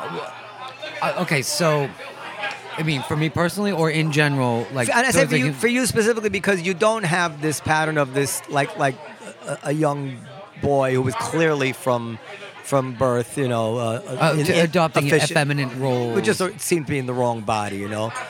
Um, I, I, again, I think it's because I did repress it. I always felt very slight, right? Um, but you know, your, your, your question about uh, um, I mean, it is it is it is quite a lot to say that that there are people who are born who want to mutilate themselves. You know, want, want would like to see their. But thing- I don't- I think- the things that the things that make them look like a particular sex want to see them cut off. But I That's- it's think that- upsetting. would be upsetting. But I think that a lot of trans people would say that they don't see it like that, that they feel like they've been born into the wrong body. And that's what I understood you saying as well, Yeah. Nikki, that you said even from a very young age, you maybe. When you talk about jazz, like she had references, Right, Like that- it you, was you don't see, like you didn't see that 50 years ago. Uh, there, uh, there was no way. It didn't exist. It wasn't a possibility. So, I, you know, and I, rep- it, I, I some in some aspects of my life, I was able to repress the um, that tendency, right? To that that aspect of my personality. Um, in other ways, I didn't. You know, I fell right into being a dancer. Right? I was always and playing even even, even that choice uh, might be um, might be an indication that you were drawn to that world where Yeah, I've always been very artistic. I've always, and, and not men, men are very people, but- flamboyant in that world, Right, right, and, right, right. and uh, not much judgmental about not, not much judgment going on about sexuality and stuff like that. I, I, I, 100%. I always felt in terms of like dancing, um, there's something very fluid about it that lends itself to being feminine, you know, and I would enjoy those. Uh, uh, those dancing roles, right? Those performance roles. So, so, so we got to wrap it up, and and I just want to make clear to everybody that you're not allowed to talk about these things. There's certain- some of the questions I'm asking. Um, you know, you're, you're not supposed to ask these questions. I think you should. I Well- think this is a healthy, healthy discussion. Of course, you of course you should be able to because they're not born out of any kind of bigotry. They're they're born out of we have no frame of reference. Yeah, well, yeah, someone who wants to understand, and also someone who doesn't want to just parrot something. I mean, you know, you and I are about the same age. I mean, how many things were we fed? Scientific things, uh, uh, uh, sexuality things, you know, in, in the Bad 80s. is bad. Anything. That, that they all turned out to be untrue and the Correct. opposite. You know, you know, so it's like I, I Dr. want, Spock. I, I was like, you know, whatever you want to tell me about what the, whatever this is or whatever, just you know, explain it to me, and and don't get mad at me for asking because I wasn't born understanding this. It's it's, it's one of the. I mean, it's, it's a quite difficult thing to understand because, like I say, I can identify with a gay guy because I know what it's like to be attracted to somebody. I and so you know what yeah. that's curious now at, at this day Well- and age right you can identify with that if you back up maybe you know 100 years ago that might have been a very different story because it wasn't as you know, but or Yeah, you back I mean- far No, but he, he, he's saying he knows what it's like to be attracted to somebody. Yeah. So, so you know, the, the thing is, is when, when, when trans people talk about, I feel like a, a man or I feel like a woman, um, you know, I we it's hard for cis people uh, to know what that is because I don't know what it's like to feel like a guy. I just feel like me, exactly. and I don't perceive it as feeling like a guy. I don't perceive it that way. exactly. You're naturally I just feel like Dan Natterman, whatever that might be. correct. I It's all man, baby. That's how I see And it. I also, again, don't like baseball. and, And- two are not mutually exclusive. Tell us, um, what, can we talk about your family? Sure. All right. Your family, you, you have not come out to your family yet. No, Well, hopefully And- they won't listen to this episode. I don't think they would. but I- I, the, the, the, the only reason I'm is because there's a reason why I actually start. I, you know, if I go back, there's many things where I would have changed starting all the way back to 2009. I might have advanced this entire thing up a lot earlier. Um, but I've been sandbagging specifically to this year because of certain timings within the family that make it correct. And you're going to tell them imminently. Uh, yes, imminent, imminently. Are you, are you nervous about it? No, Are you going to present as a woman when you tell them, or are you going to? Because you still you still dress as a dude sometimes. Yeah, I, I I will be more male presenting when I do, you know, because it's shocking. M- For my feeling is that if I were to just come out full force, it becomes very egocentric, uh, you know, and becomes more about me. It, I always have to consider. Well, what about your your? Wait, wait, your- I- I- I want- do you feel that in some way? Do you feel some guilt in some way that this prevented your wife from having the happy relationship that you would have wanted her to have if you had known? no, It could. It couldn't have. It couldn't have I, I been good for the marriage if you having these kind of feelings. No, uh, because of uh, of something that I, I really should keep private, uh, um, or a history that I should keep private. I am super confident that this happened. This decision to start transitioning happened well after other issues in the marriage made themselves apparent. And uh, okay, and and um and you, you and you think They're- they're you, you, you think and. I know your daughter. Uh, you, you, I think she'll be fine with it. You think she'll be fine with it. I think she'll be ecstatic. She'll want to go shopping with me. She, Do- she loves to go shopping with me. you feel that I you take her to Rainbow, and like the, whenever I go to Rainbow up on like 138th Yeah. Street in the Bronx, I was like, "How old is your daughter?" And I'm like, "Status, have the family, okay, bro, kisses, babe." but, you, but your uh, wife is not going to be good about this. This is not going to go down easy. No, it won't. No. But uh, you know, part of like being going through the cauldron is realizing really what is important, and sometimes you have to say, Well, but you're separated I'll from talk your. to her if it would help. You, I don't you, know. you, are And I sep- would. But you and your wife are already separated, are you not? Or Uh, we are living very much separate lives due to some couple of circumstances. In all effects, yes, we are separated, but like not, we're not divorced yet. do, do you still feel any uh, that that that any in any way, shape, or form male? Because I've spoken to trans people that still say they feel on some level they wouldn't even necessarily say that they're hundred percent one or the other. They're they're binary, gender fluid, how, how, Okay. however you like it. No, I sometimes do feel myself slip. I think through habit into certain roles, but but I like I'm cognizant when it's happening, and I do know know that sometimes like I'm I'm more male presenting. I mean, it's I'll Uh, tell you uh, what. I saw you. Maybe it was two years ago. Maybe it was three years ago. Noam had a barbecue. You grilled the best burger that I've ever tasted. Now, if that's not a male characteristic Uh, to grill a burger, uh, uh, it's certainly stereotypically male characteristic. Yes, and I will still take pride in. it, Although now I tend more towards softer dishes with sauces. It's a lot social of- construct. A lot of kale. If if if if I well, I if, if suppose Noam invites me to a barbecue, my first question is is is Is Nikki coming? is Nikki coming? Well, it would have been is Michael coming, but now is is It, Nikki it always coming? was. so tell us, this is very interesting. So you have a whole uh, natural regimen which has allowed you to increase your estrogen Mm-hmm. Yep. and decrease your testosterone Yep. uh, without having to get prescription drugs. Correct. Uh, tell us a little bit about that. Okay, well, for the listening audience, it, it's actually a lot of people think that it can't be done, but it actually can be. Oh, I'm looking at your titties, so it, clearly, clearly something. And it, this is uh, about at this point uh, seven, eight months. Those are the those way. are you're at Asian level. Yeah, they're, they're technically they're B cups, 34 Bs. Um, so uh, to suppress the testosterone, I use licorice root. I use spearmint or Dan's writing down. peppermint, peppermint oil and reishi red mushroom. And then for And how'd you learn about this? oh a m- massive some old amount Asian of dude in Chinatown. Yeah, what a good idea.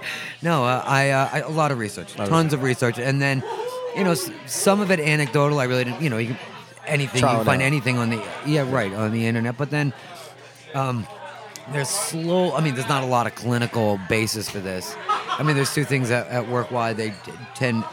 It can be difficult to make uh, holistic methods work. One of them is being not a lot of research. The other one being is that like when it says it's a particular supplement, may not actually be there. how do how do you get the estrogen up? Up. Uh, soy, tons of like thousands of Like milligrams of soy. No, Ju- just just down edamame. no. Uh, well, uh, supplements. I take like three Oh. different soy supplements a day. Um, soy, uh, uh, flaxseed oil, and uh, fenugreek. And fenugreek specifically helps with uh, developing the mammary production. So part of it's like to redistribute the fat. Other parts of it to go specifically target the the receptors Now- that stimulate. You, you have health insurance? No, If you had health insurance, would this could you could you get Oh, I- the could you get the, the stronger stuff? No, I could get it too. I, I mean, I could, I, I could, but here's the thing: like, there's, like, I'm a little bit older, right? So I'm a little bit concerned, especially after all the drinking I've been doing over these years, like the effect that um, On the liver. spironolactone, yeah, spironolactone will have on the liver. You know, in terms of hair growth or finasteride or any of these other drugs that typically they use to uh, as testosterone blockers, and then you know, estrogen does other weird things to you as well if you're doing it too fast. I mean, I- to be honest, very comfortable with the, with the pace at which I'm doing it. Like, um, I, But what but what's the end game? Is to have reconstructive surgery? yeah, I mean, if I can, if ultimately I get to be that way, absolutely. And it's not that- the is- end game. Is that covered by most health insurance? I can get health insurance. But is, I- I is that surgery covered by? Will they cover? Uh, it's really carrier by carrier. I will say that the, uh, um, that there's a lot more carriers now that That will will offer that. That's good. Uh, yeah, but uh, for the listening audience, you should definitely check in with your service provider uh, as to whether or not it is covered. But a lot of them do now. And and if you're in New York City, absolutely go see. Uh, uh, was it Cal, uh, um, Callum Lord? Why am I saying that wrong? But but listen, Nikki, this is what I'm getting at. I, what I what I don't understand is too harsh. Um, you're you're six of one, half dozen of the other right now. You you're you're a, a woman, but when you get undressed, you're taken for a male. And the only and and, and it seems to me, I'm, I'm trying to um, imagine myself in your high heels. that that the only way I would be happy is to be one or the other at this point. Like in other words, that, that until I had the reconstructive surgery, I would feel like I would just be. It would get me down. It's It's like we're not getting any younger. Right. Uh, like, right. I said I've just turned 51. I statistically I have 25 more years left to live in this world. And No, no, women live longer. Hey, hey. Go ahead. Uh, I'm hedging my bet now. Yeah, uh, um, no, it's a bummer. Like, listen, i- you know, in, in life we all want lots of things that we can't have necessarily right now. You know, delayed gratification. If I have to deal with this for a little bit longer, at least I can mitigate its, um, you know, its effect. And it's not all about the penis. You know, penis I can get rid of. I can work around it. I have a pretty good tuck system now. Um, I have. Didn't you didn't you pierce your own penis? No, Tony no, did no, that. No, no, no, no, no, no. Uh, You oh, that- uh, yeah, that's right. He did, didn't he? Tony I forgot about his that. own penis. Yeah. No, that's crazy. Yeah. Uh, but I, uh, and I had a belly button ring for a while. Belly button ring. And you did that yourself. No, that one I, I paid for. it. But I did my, I did my earrings myself. All right, so Periel, we're- we're gonna wrap it up, I guess. Um, God forbid we said anything that we, we, we shouldn't have said. I don't think so. Um, I, I, don't, I don't think so. I, I'm always. I, I, I, may have to cut some of it out because I'm always there is when she when she starts throwing up these Oh, for the these- love of God. These cliches in They're me. not cliches. They're totally cliche. Thank you They're for, not. thank And- you and for listen, representing. Thank, happy I mean, Pride, it's baby. more yes, happy pride. They're not cliches, and you don't even really want to listen because They are cliches. They're and, not and that doesn't mean they're not true. It oh, just okay. no well, cliches. You know, the, the the grass is always greener on the side. But I'm saying, uh, an apple a day. If there's no. grass on the field, I just want to say something. cliches can be true, but the, but they are Can I not say something? insight. I, I can't I don't know how to explain it. It's like You just Look, want to be I- annoyed no, with me. No, I'm gonna explain it. I'm gonna explain Wait, it. can now. I just no, no, no. say Let me no, no, something? no. Let me finish. Then you can explain something. Because it because it just clarified in my head why I react that way. Some of these cliches, like gender is a social construct, these have come into being as a way to circle the wagons around points not being able to be discussed. Right. In other words, you're, you're having a good conversation about gender. That gender is a social construct, and the next thing is, don't you know that gender? And the next thing is, you're a bigot. This we've seen this time and time and time and time and time and time again on Twitter, e- everywhere you turn. Yeah, but I and, and that's why I, But re- that's I, not I, what I, I'm saying, and I- that's not what I'm and doing. I- so I react negatively to these Toward things me. because when we're talking, when we're having a good, healthy conversation about the details of it, we don't need to bring in those those sayings, which are really just a way of shutting down the learning process of you telling me about what it's like. you would be telling you what I- annoyed what I with me if I understand. said anything. No, no, no. Wait a second. I do. I, I think I do understand what he what he's No, saying. I is do that, too, but- that, that that that dropping that terminology right But in. I don't think It's a I'm hammer. doing that. yeah, yeah. It slows down the it slows down the, the learning, even uh, unintentionally, is is from his point of view on this particular, at least on this particular topic. However, I, I do agree that if Can we I get lost in the in the vernacular, then we, we, we, we sometimes miss the true meaning. We had a woman walk off the show one time because um, she uh, she said that you know rape is not about sex; it's about power. And I said, I'm so stupid. I said, well, you know, I, I we hear that all the time. I know that. I said, but how do we know that? Because when, but because I was like, how do we know? Because because some because I know like when somebody robs somebody, we don't say it's not about money; it's about power. In other words, it's the it's the only it's the only um, taking of something that somebody desires, and we all know what it's like to you know uh, to to um, filled with lust, whatever it is, or to be filled with greed for money or whatever it is. So you so you you so you so if you disregard a very male construct, right, the way. but, but I'm saying, but if, if you disregard someone's humanity in the same way you would to put them in a concentration camp or whatever it is, Right. Um, and you say, I just want to fuck her, so I'm going to rape her. Is how do we? I mean, I'm not saying. it- it is- And she walked off. I'm like, I'm not saying it's not about power. I'm saying, how do you know that? Has anybody asked? Other than- done a statistical like? Well, and, and since then, I found out that a lot of people actually dispute this notion that it, sometimes it's about power, Sometimes it it's about, about sex, sex. sometimes sometimes it's a mixture of the two.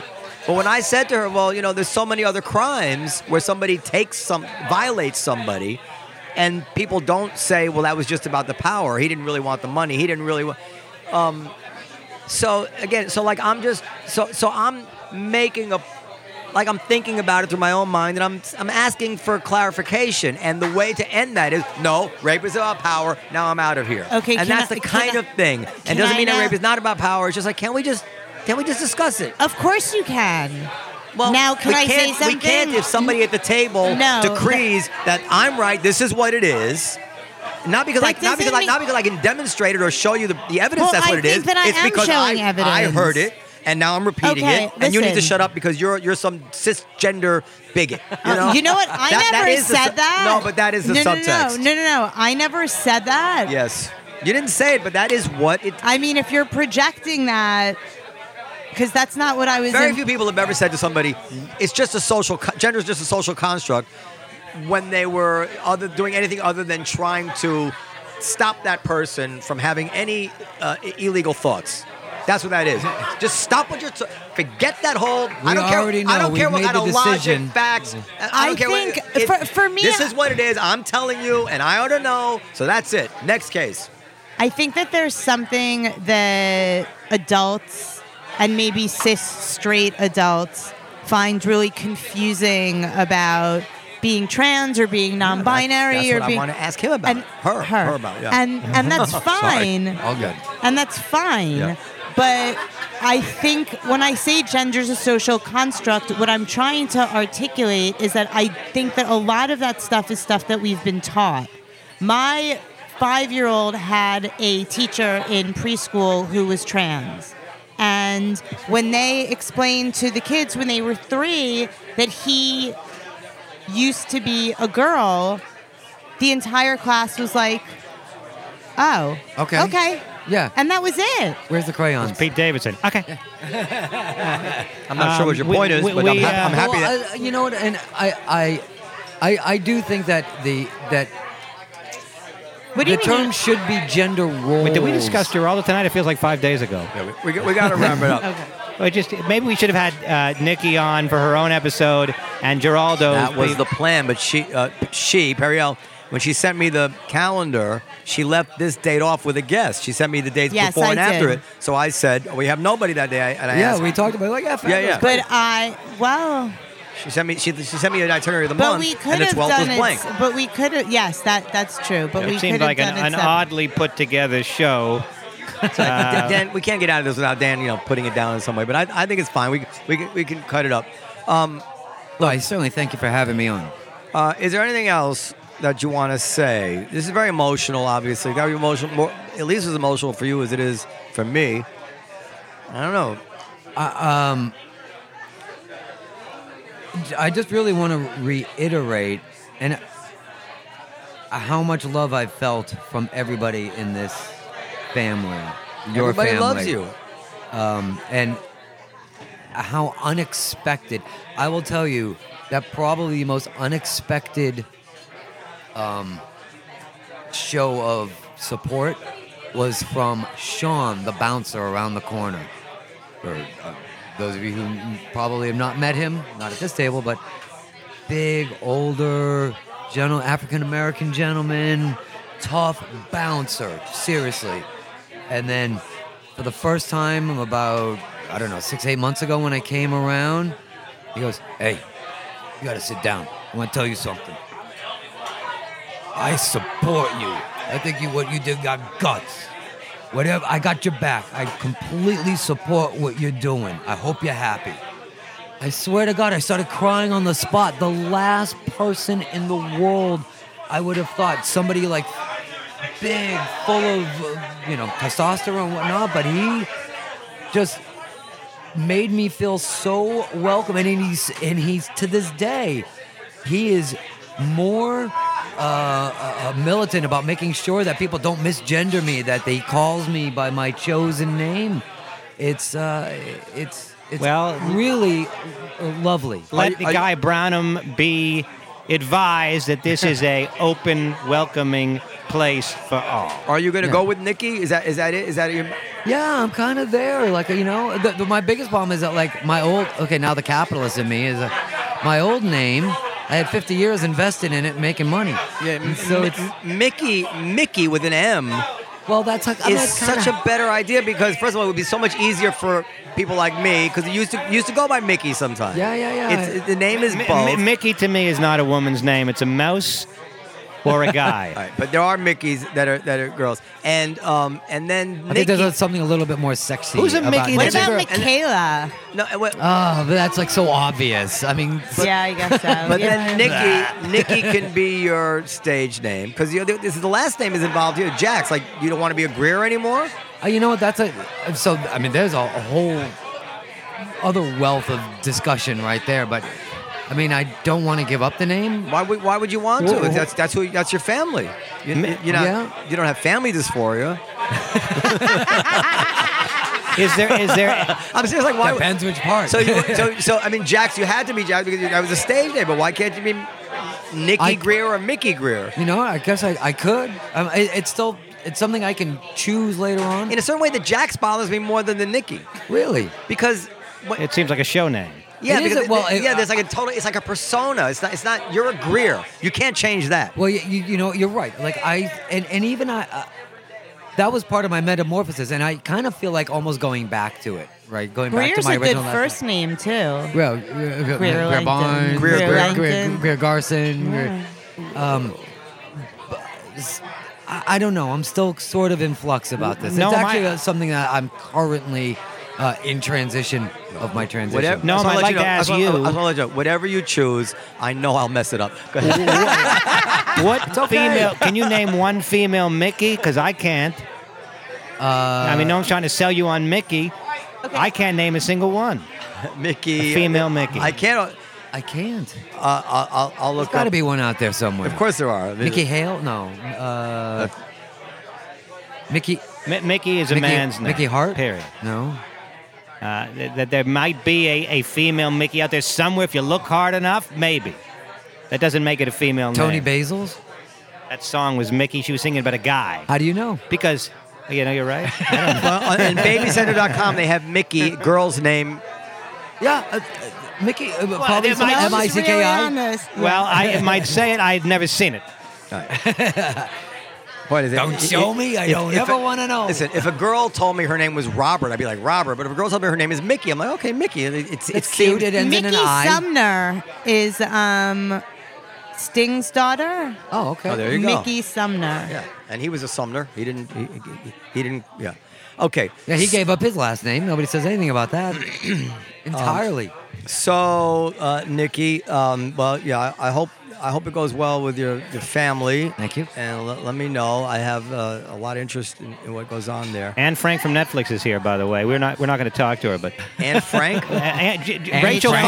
Feinstein. Feinstein. Rachel Feinstein played Anne Frank on a historical roast of Anne Frank on Netflix, and she's she's And, right here. And Gilbert Gottfried And by, played Hitler. and by the way, happy 90th birthday to Anne Annelies Frank. Will, will you just tell the listeners who, who might want to come after me for something that I might have said that that uh, you have my back? Okay, listen to anybody that's listening that felt that no might have said anything that was wrong or offensive. I will tell you right now, no, he's been a complete gentleman. I have had absolutely no offense taken at anything he's asked. Yeah. Happy to answer, and and as we all should be, especially for those of you in our community.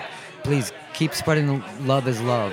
I- we I would don't s- have enough of it. I'm I'm I'm going over the lyrics of the song in my head. Yeah, Toni Basil's Mickey might have been a chick. yeah, yeah. There's, no nothing in the song to That's indicate right. uh, that she's a male, that he's a male, whatever. But I had always assumed that. See? Uh, but I may be incorrect. Toni How- Basil, by the way, is like 72 How, years how old. How bigoted of you. um, wait, Dan. We're done. And no, thank we're you, Dan. not. Why not? Thank you for Emails, coming. Instagram. Oh, send Coming send is um, great.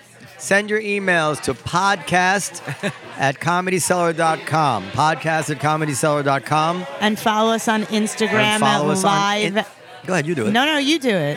I didn't know you knew our Instagram. I don't. That's it. At live from the table. Follow us on Instagram, at live from the table. And Nikki, you're on Instagram too. Yes, please You know- follow me at DJ Nikki Jax. I would- DJ N I K K I J A X. I I wish I'd just been able to interview alone. Interview you alone for this. You could if you ever want to do it again, or we want to like take two. No, you, you can't. You, it would never be the same again. Something about the energy of the first time. Well, that I'd, I'd be asking some of the same questions again, already knowing what the answers were. It's it's not um, wouldn't be as true. No, it's okay. I think it's fine. I think it was really nice. All right. Okay. All right. Good night, everybody.